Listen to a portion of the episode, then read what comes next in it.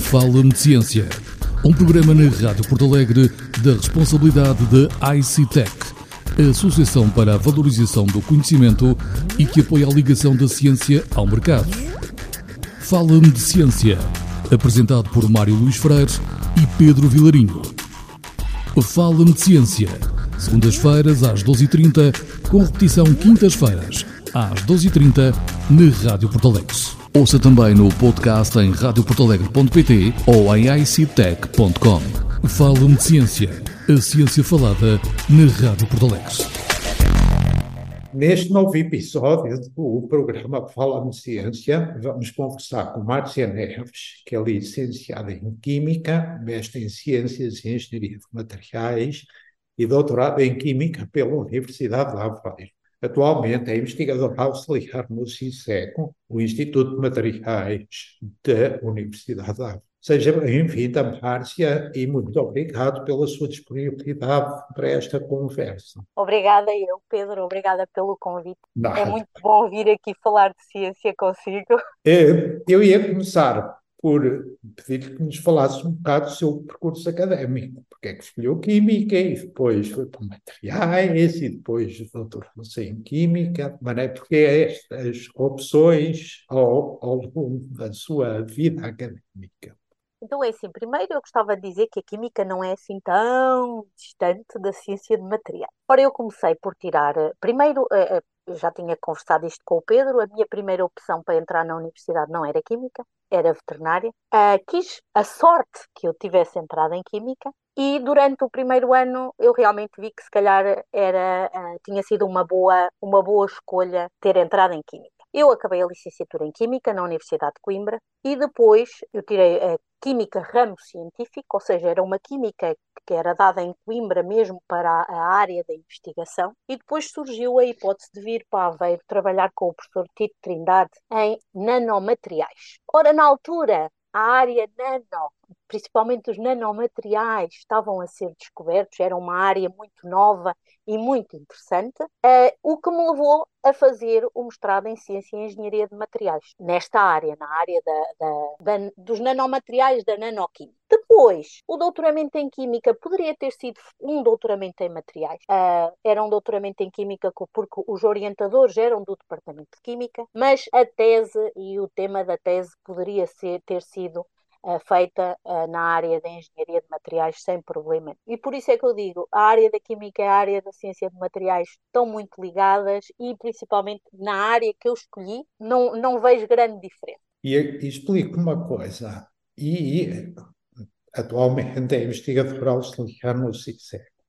maneira, esta opção de seguir uma carreira académica eh, depois de se doutorar é uma opção natural, nunca pensou ir para a indústria, era isto, sempre foi isto que quis fazer, continuar na investigação depois de se doutorar, ou alguma vez equacionou a hipótese de ir para a indústria? Ora, eu tentei ir para a indústria uma única, uma única vez e uh, não me abriram as portas.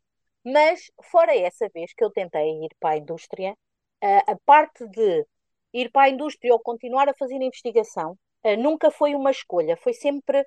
nunca tive que fazer a escolha, foi sempre um caminho que, que foi surgindo. Na altura que eu tentei ir para a indústria, eu tinha acabado de ter o meu segundo filho, fui entrevistada e as, as, os entraves que me colocaram era por eu ser mulher e ter dois filhos como é que eu ia trabalhar na indústria nesta situação. Ora, na investigação nunca me colocaram quaisquer entraves, nem por eu ser mulher, nem por eu ter dois filhos, desde que eu cumprisse com as minhas obrigações e tarefas. Certo.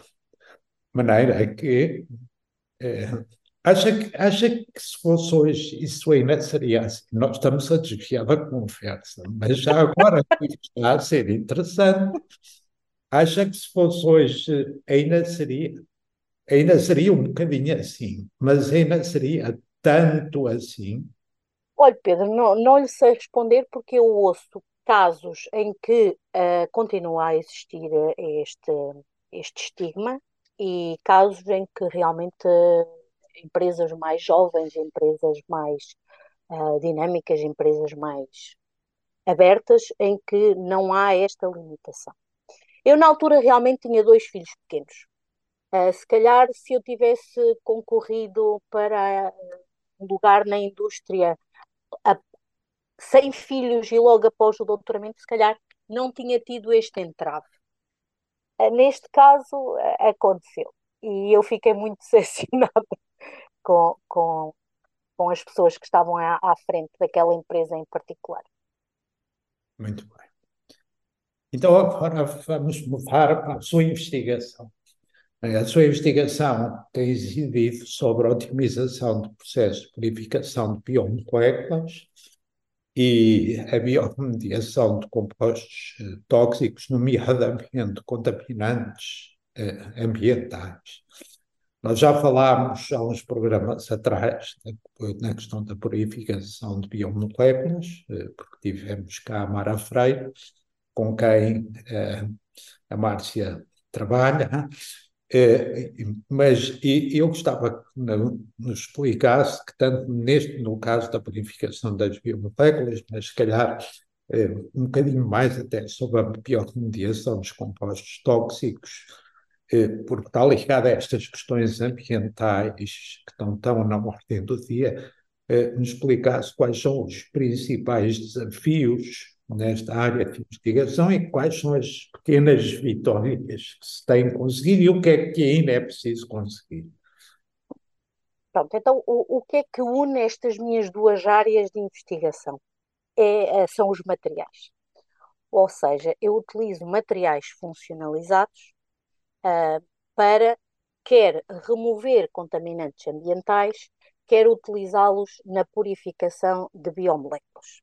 E aqui, mais uma vez, estamos a falar de uh, materiais e estamos a falar de processos, de conhecer os processos, de conhecer as interações moleculares entre ou as biomoléculas e o material, ou entre o contaminante e o material, química. Por isso, mais uma vez, as áreas dos materiais e da química estão uh, ligadas. Ora, quais são os desafios? Ora, como nós sabemos, uh, cada vez mais consumimos medicamentos, uh, são feitos tratamentos agressivos a pessoas, principalmente pessoas uh, com cancros, são utilizado, utilizados citostáticos, e estes medicamentos, quando consumidos, não são completamente metabolizados. Ou seja, grande parte destes medicamentos que nós consumimos são excretados uh, na urina e vão parar uh, a jetares. O que é que acontece? As JETARs atualmente não têm uh, métodos, não têm capacidade para remover estes contaminantes e eles acabam por ir parar ao meio ambiente. O que é que nós tentamos fazer? Tentamos utilizar materiais e, e, e funcionar, funcionalizar materiais com uh, determinadas moléculas, de forma a eles terem afinidade para estes contaminantes. Como eu disse, podem ser antibióticos, podem ser anti-inflamatórios, podem ser citostáticos, e removi-los. E removê-los onde? Removê-los diretamente da urina. E porquê? Porque se nós considerarmos o volume que estamos a tratar quando retiramos estes compostos da urina e o volume que temos que tratar no metar, este volume de urina é muito inferior ao volume de, de afluentes que chega ao metar. Em relação às biomoléculas, bem, pronto, isto tem a, dificuldade inerente a, a, todo o processo, não é? Estamos a falar de moléculas diversas, uh, com grupos funcionais distintos, por isso uh, cada caso é um caso e o, o ideal seria termos uma mistura de materiais, cada um deles capaz de remover um destes contaminantes. Mas, Márcia, diga uma coisa: no, no limite, aquilo que me está a dizer é que, por exemplo, se num, se num hospital são usados antibióticos, eh, os antibióticos vão na urina, eh, essa urina vai para a etar, não são removidos na etar porque não há processos, é, vão para o ambiente, é, muito provavelmente vão entrar na cadeia e nós estamos a contribuir para a resistência antimicrobiana, certo? certo. Isso, certo. isso é um problema muito complicado. É, segundo a Organização Mundial de Saúde, as bactérias multiresistentes vão ser as responsáveis pela próxima pandemia, não é? Não. Por isso, eh, isto é realmente um problema muito complicado e daí nós termos todo o interesse em uh, remover estes, estes uh, fármacos uh, no, logo na sua origem. Muito bem. Então, agora eu interrompia e ia falar da purificação das moléculas. Certo. Qual é que é o grande desafio na purificação das biomoléculas? As biomoléculas encontram-se numa matriz bastante complexa, normalmente. E a, a grande dificuldade é termos processos seletivos que nos, nos que, para os quais consigamos isolar só a biomolécula em causa. Isto porquê? Quando falamos em biomoléculas, estamos sempre à espera que elas sejam utilizadas como biofármacos. E o que é que acontece? Para uma biomolécula ser utilizada como biofármaco, nós precisamos de uma pureza muito elevada, sempre acima dos 98%. O que acontece se nós não tivermos um método extremamente seletivo para esta biomolécula, nunca vamos conseguir ter este grau de pureza. E este é o grande desafio uh, das, uh, na purificação das biomoléculas, é a complexidade das matrizes e uh, obtermos graus de pureza elevados. Daí nós desenharmos materiais com grupos funcionais que nós sabemos que têm afinidade para estas moléculas-alvo e que nos permitem obter estes graus de pureza elevados. E a custos muito reduzidos, ou pelo claro. menos reduzidos.